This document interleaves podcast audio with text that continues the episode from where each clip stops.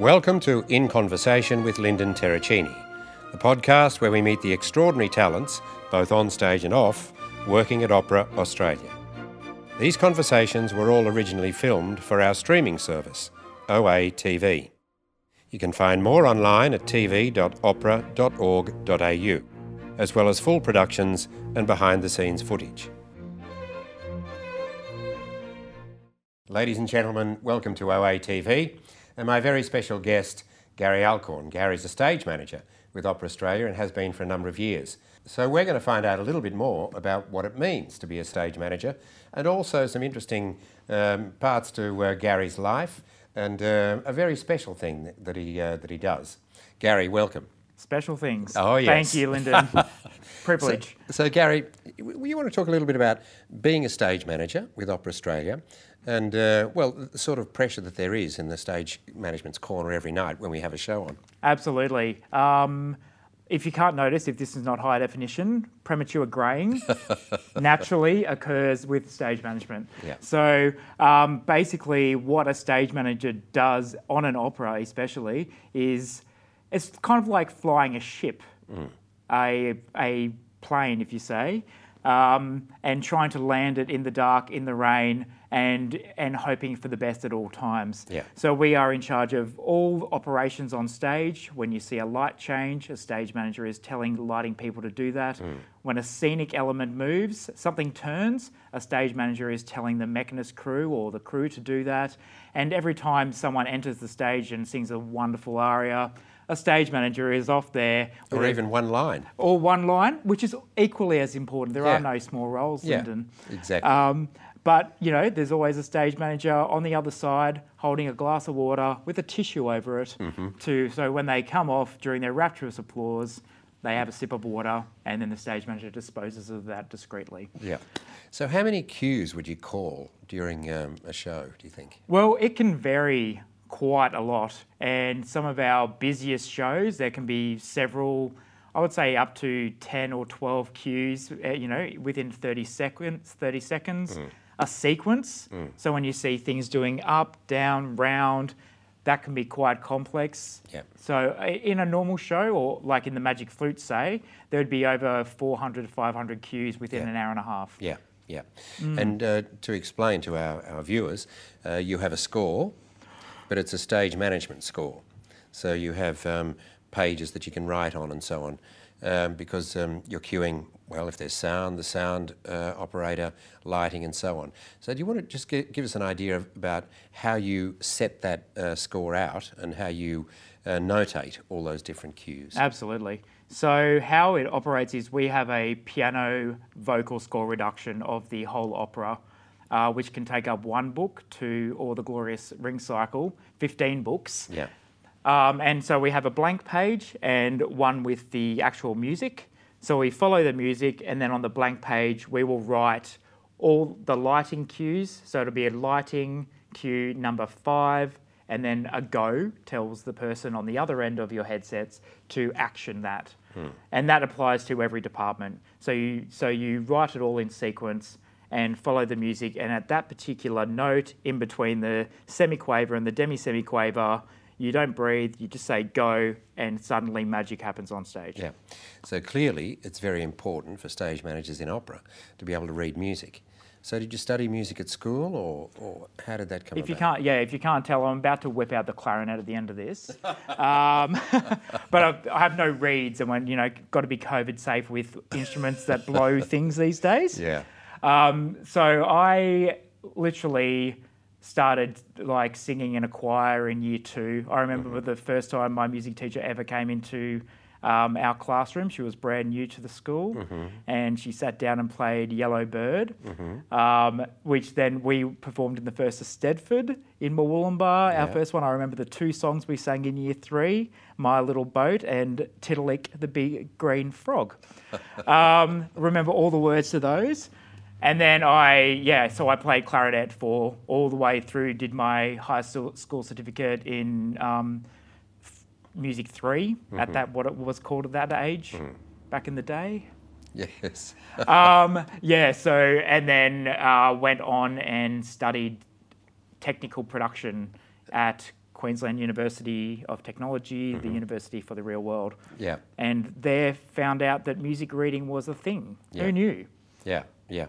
But um, did you have any aspirations about being a performer, or, or did you always want to work backstage? I was a fantastically poor performer, Ex- excellent at being average, um, but I was a, a yes. And in year um, in year twelve, I like I was in the top two percent of drama as well. Mm-hmm. So I did. I was actually a prolific performer at school. Yeah. Um, I'm sure my colleagues uh, recognise that in Mm. the way I act daily.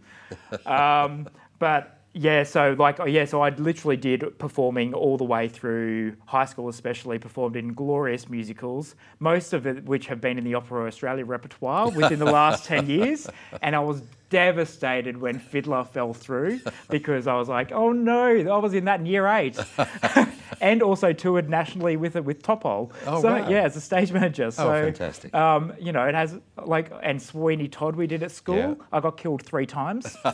Amazing. Finally, as um, as Fogg, the owner of the asylum, Yeah. one of my most memorable moments. um, and then finally finishing um, singing in I was the baker in Into the Woods in Year Twelve. Oh, terrific. That was the the end of my turbulent career in um, performing. Yeah. Yeah. Now, you mentioned Murwillumbah briefly, Mm. and that's where you come from. Were you born in Murwillumbah, or Born, bred, raised, Yeah. Like Murwillumbah. And, and it's um, clearly very important to you because, um, as our viewers know, we have um, a tour nationally uh, that we take out on the road. We have a hot tour and a cold tour, and uh, so we go to different places. And you put your hand up and said you would like uh, Opera Australia to go to Murwillumbah, and you went guarantor for the performances. That's an extraordinary thing to do. I mean, it's it's unheard of, really. Um, so, how did that come about? What motivated you to want to do that? I'd like to say that sobriety had a play in it. However, it did not. and I was in a, a informal conversation, as one might say, with uh, the the producer at the time Mm-hmm. for Opera Australia.